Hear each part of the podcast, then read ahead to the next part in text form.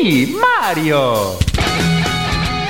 Ehi, sei stanco della tua PlayStation 4? Sei stanco della tua Xbox 7357.666? Bene, allora radio ad 8 bit. Gioca responsabilmente.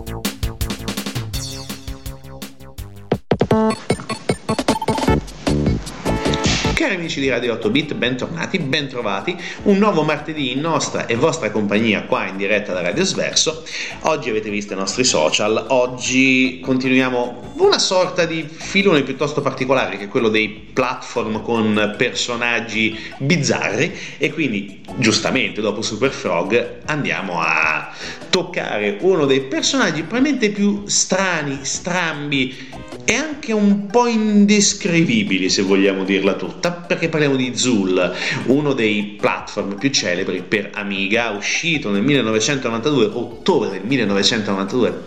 per 30 anni, pensate, passati, sono passati 30 anni Mi sento vecchio, però detto questo, uh, uscito quasi 30 anni fa, principalmente e inizialmente per Amiga e tutto quello che girava intorno al mondo dell'Amiga, quindi Amiga 500, CD32 e poi dopo tutto il resto, quindi tutti i principali sistemi del tempo, quindi consideriamo il Game Boy logicamente, il Super Nintendo altrettanto logicamente, ma anche tutte le periferiche, le periferiche, pardon, tutte le piattaforme, scusate, di casa Siga, quindi considerate tranquillamente il Mega Drive, il Master System e anche, attenzione, una delle più mm, tremebonde, diciamo così, console dell'epoca che era il Jaguar, l'Atari Jaguar, che doveva essere una, una delle più grandi rivoluzioni, spacciata come una console a 64 bit, invece era solamente merda. Oh, ah, dovevo forse censurare merda con il colpo di tosse. Merda, l'ho fatto di nuovo. Merda, l'ho rifatto. Di... Ok, dicevamo. Uh, scusate, uh, parlavamo di Zul, parlavamo di Zul perché mm, questo simpatico ninja dalla dimensione N, proveniente e eroe di una dimensione diciamo estremamente colorata, dolce, soprattutto nei primi livelli, rocchettara in altri e tante altre cose negli altri quattro livelli rimasti, è uno dei giochi più belli usciti per l'Amiga, uno dei platform più colorati, avete visto le immagini, logicamente, ma soprattutto anche dei più riusciti, perché una grande velocità, cosa fondamentale per eh, un platform anni, degli anni 90, di inizio anni 90, estremamente giocabile, ma anche con, gran, un, gran, con un gran coefficiente di sfida, perché se eh, ci rigiocate oggi è veramente un, uh, un, gioco da perderci del tempo, perderci in senso buono logicamente, perché il nostro piccolo ninja deve eh, aggrapparsi in più di una situazione e sparare contemporaneamente le sue sfere di energia, credo, e cercare di distruggere tutti i mostri che troviamo incontro. Troviamo dai più pacifici budini del primo livello, ma altrettanto sul primo livello non troviamo i tanto pacifici mosconi o calabroni, quelli sono cattivelli, però fortunatamente ci possono dare delle vite bonus per evitare di morire malissimo già dopo tipo 30 secondi di gioco. Eh, è bello, è bello perché comunque è riuscito a fermare nel vero senso della parola un periodo storico, perché come abbiamo detto già con Super Frog il mondo del, um, dell'Amiga era praticamente giunto quasi alla conclusione, non c'era più molto da dire per la piattaforma di casa Commodore, la piattaforma 16 bit di casa Commodore. E da un certo punto di vista Zul è stato uno degli ultimi grandi colpi di, di programmazione per una piattaforma che ha fatto la storia, ha fatto tanta storia fino a più o meno 1995 grosso modo fino a quando sono arrivati gli ultimi giochi per Amiga ma fino a quando eh, sono riusciti anche a trovare delle soluzioni estremamente intriganti per far funzionare giochi complessi a livello di grafica come Zul, ma anche a livello di velocità, perché unire tutti e due questi fattori era oggettivamente piuttosto complicato. Zul era uno dei casi più, eh, più eclatanti di, questo, eh, di questa fusione, di questa capacità di fusione e la giocabilità è stata veramente fantastica ed è ancora fantastica. Si trova tranquillamente in tutti gli store, eh, diciamo così, dove si trovano tutti gli abandonware, store per modo di dire, poi comunque i siti abandonware, ma si trova, attenzione, anche una versione, eh, come dire, rinnovata del classico perché c'è la Redimensioned che è un uh, gioco mm, praticamente identico a Zoom, solamente con una, um, diciamo, un adattamento agli schermi leggermente più piccolo, si vede in maniera più larga, come se fosse un 16 noni, insomma non il classico 4 terzi magari di casa amiga o di tutte le console 16 bit o non next gen se, volete, se, volete, se preferite, ed è un gioco discreto, un gioco discreto che si trova su Steam, credo che venga pochissimo fino almeno al 5 di febbraio e sinceramente ne vale anche la pena, non è un brutto gioco anche se oggettivamente preferisco la versione quella un po' storica dove i pixel sono molto più evidenti ed è molto più divertente eh, vedere ed immaginare questo piccolo non vi dico che cos'è, perché ve lo lascio come curiosità per la nostra seconda parte insieme a Radio 8 Bit. Nel frattempo noi continuiamo a sentire la musica, attenzione, non solo dall'Amiga, ma anche dalla versione del CD32 e anche altrettanto attenzione dal Game Boy e dal Super Nintendo. A tra poco con Radio 8 Bit.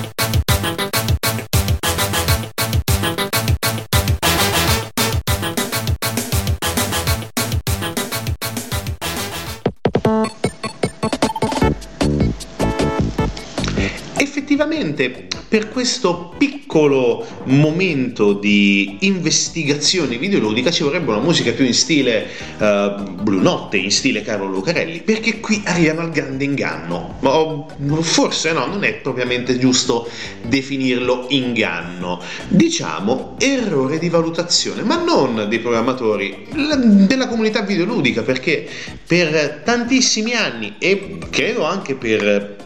i tempi anche attuali, ehm, in molti hanno creduto e credono che Zul eh, sia una formica. E quindi tutti hanno subito pensato cavolo una formica ninja fichissimo. Eh, no assolutamente no. Perché in più di un'occasione gli sviluppatori hanno spiegato che Zul non è una formica ma è un gremlin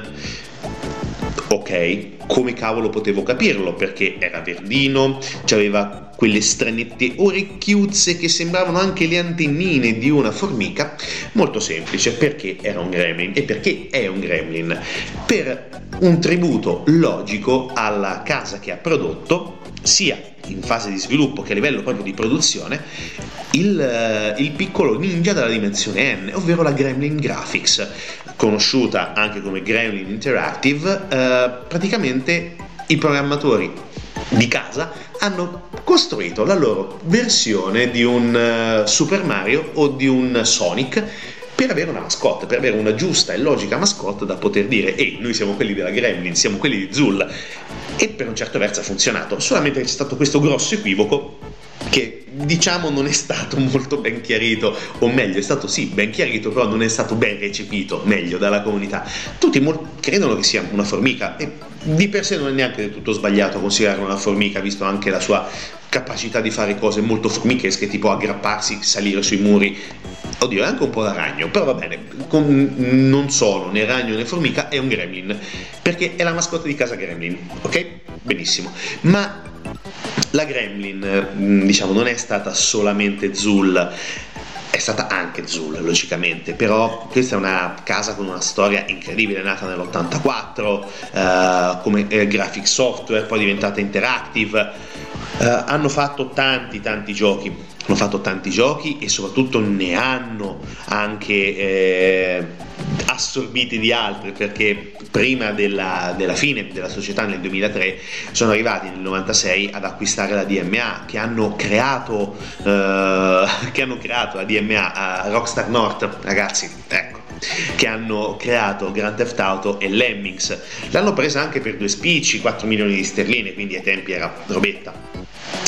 Successivamente però dopo questa, questa casa è stata eh, acquistata dall'Infrogames per 24 milioni di sterline, quindi un bel vantaggio.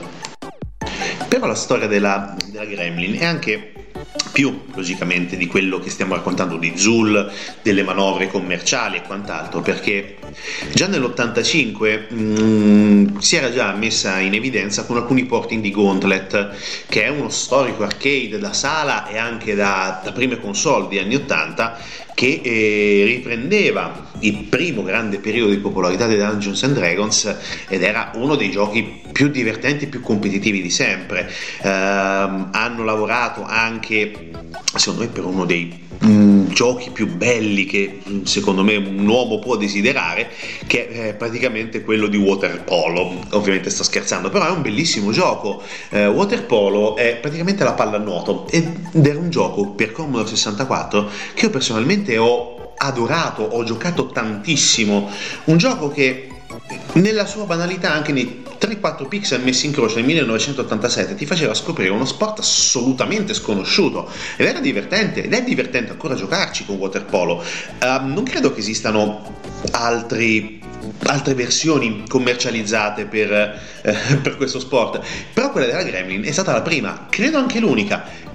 E stranamente la più riuscita. Però detto questo, è un gioco che ancora è estremamente divertente, così come molti altri poi sono arrivati verso la fine degli anni 80 e soprattutto negli anni 90 perché sono arrivati con uh, i primi mh, mm, giorni, i primi mesi del 90 uh, hanno aperto un ciclo estremamente importante, quello di Lotus Esprit Turbo Challenge, che è un gioco uh, di guida prodotto dalla Magnetic Fields che eh, ha segnato un'epoca, un grandissimo gioco di, di, corse, un simulatore di guida, piuttosto arcade logicamente, dove c'era una Lotus eh, protagonista. Noi avevamo già onestamente parlato di un gioco simile. Non era Lotus Esprit, l'avevamo già citato logicamente come ispirazione perché avevamo scelto di aprire mm, come seconda puntata della nostra stagione un gioco molto simile, un gioco estremamente simile perché noi parlavamo di Jaguar XJ 220 che c'entra, sì, ovviamente con Lotus Esprit, però è un pochino diverso. Personalmente ho sempre preferito l'altra versione, ma anche questo, logicamente, Lotus Esprit è un gran gioco. Ovviamente poi dopo la Gremlin si è fatta anche strada in mondi molto particolari, per esempio la serie Premier Manager, dove sono riusciti a costruire un, uh, un mondo, diciamo così, di managerialità calcistica, ok, ci sono riuscito e per un appassionato come me questo è stato uno dei primi incontri con il calcio manageriale prima del, della sbandata per uh, Football Manager, prima ancora Championship Manager e che dire, Premier Manager siamo un pochino tutti legati come anche a The Manager, altro storico gioco non della Gremlin, logicamente però sempre nell'ambito. Altro gioco che secondo me ha cambiato veramente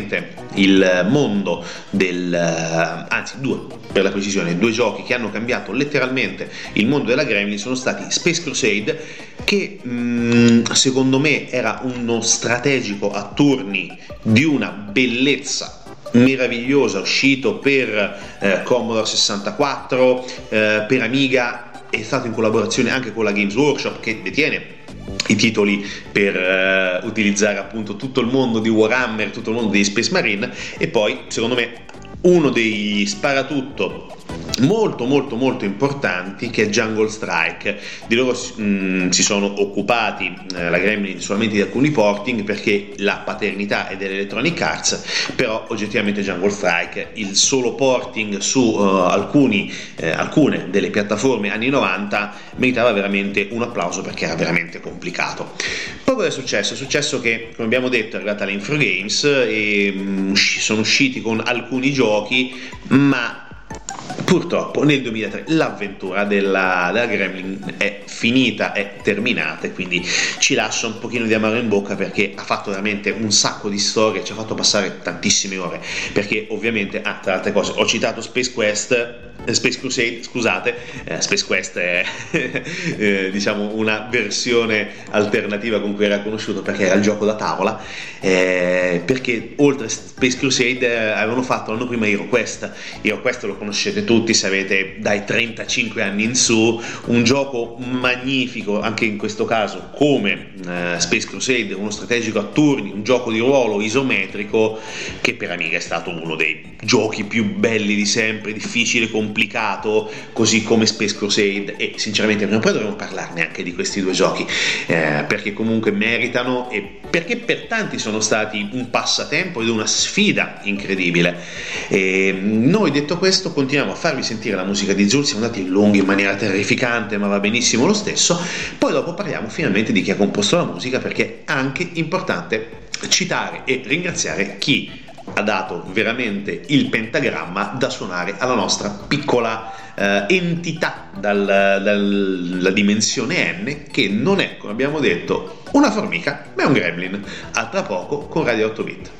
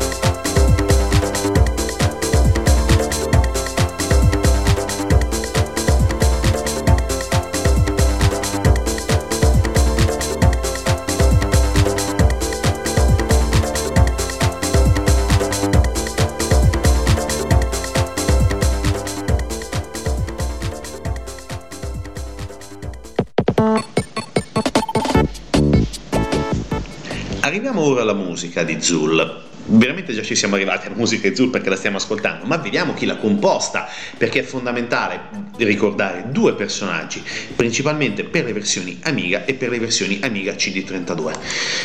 Come ho già detto milioni di volte, ne parleremo dell'Amiga CD32 perché sinceramente è un peccato eh, aver perso una piattaforma così interessante per l'epoca. Aveva un sacco di potenzialità, molti giochi interessanti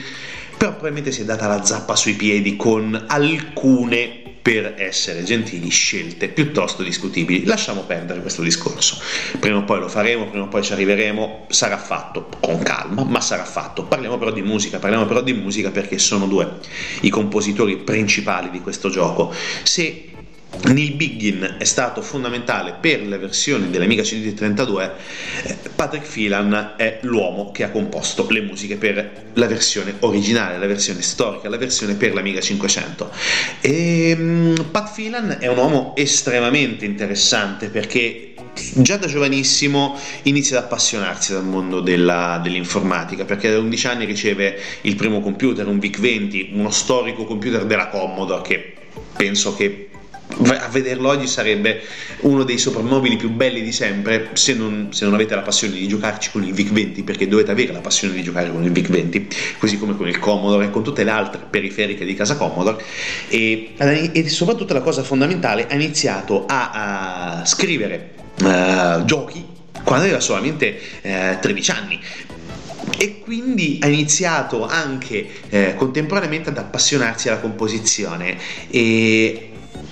più o meno verso quell'età, 13-14 anni, ha avuto anche il primo sintetizzatore, un, uh, un Korg uh, storico di uh, inizi, fine anni 70, inizio anni 80, credo si chiamasse M20 o qualcosa di simile, e ha iniziato a comporre lì, ha iniziato a comporre lì e ha iniziato a capire che sì, il VIC-20 va bene, ma il futuro era una macchina molto più potente del VIC-20, il Commodore 64. E da lì inizia tutta la sua uh, passione, tutta la sua carriera prosegue e poi arriva finalmente all'incontro con uh, la Gremlin Graphic più o meno inizio anni, anni 90, fine anni 80 dove viene eh, diciamo così eh, buttato all'interno del progetto Zul e dove riesce a comporre una, musiche, una serie di musiche che sono poi state trasferite in, su tantissime altre periferiche. Ovviamente quelli di Begin per i CD32 sono leggermente diverse logicamente però per tutte le altre piattaforme quindi se considerate Uh, tutte le piattaforme Siga, le varie piattaforme della Nintendo uh, sono tutte derivate dai prodotti, coprodotti, mamma mia che brutto termine, dalle musiche composte eh, da Phelan, da Pat Phelan, quindi troviamo veramente tanto eh, che è stato poi trasferito, logicamente con altri colori musicali, con altre, eh, con altre sintonie, definiamole così, però comunque il trademark è ovviamente quello, quello di Phelan, che poi è stato estremamente importante in tanti altri giochi. Eh, uno personalmente che ho odiato perché cercava di, eh, userò un termine terrificante, vi chiedo scusa, ributtare, ovvero far ripartire da zero Alone in the Dark, doveva essere il quarto capitolo ma hanno fatto finta di niente facendolo diventare un nuovo primo capitolo, Alone in the Dark The New Nightmare, che è veramente un incubo dal punto del gameplay, però dal punto di vista musicale è molto valido, molto molto valido e Pat Phelan ha fatto veramente un lavoro incredibile, uh, ha fatto mh, mm, molto oh, scalpore, diciamo così, la musica di Soulbringer che era mh, uscito ad inizio anni 2000 con una strana combinazione tra, uh, tra Gremlin, Interplay e, e Infrogames ed oggettivamente era un, un, bel fantasy RPG, un, un, gioco molto interessante, un single player classico e con soprattutto un bel 3D con visione d'elicottero che era pochino simile ai giochi che andavano al, al, tempo, quindi Baldur's Gate, Diablo e quant'altro, però comunque secondo me Soulbringer è stato un bel gioco, secondo me anche piuttosto sfortunato per il periodo, però molto molto valido, così come molto valido, molto valida anche la musica di Judge Dredd, eh, platform sparatutto, tendenzialmente anche piuttosto stupidotto, un po' come anche il personaggio di Judge Dredd logicamente, però efficace, semplice e con belle musiche, quello è fondamentale. Poi ovviamente la, tutto il mondo, diciamo così, tutta, tutta, la serie di Lotus è stata eh, composta da Filan e anche quella di Premier Manager, anche in questo caso musiche molto semplici, un leggero accompagnamento, però funzionavano, erano interessanti.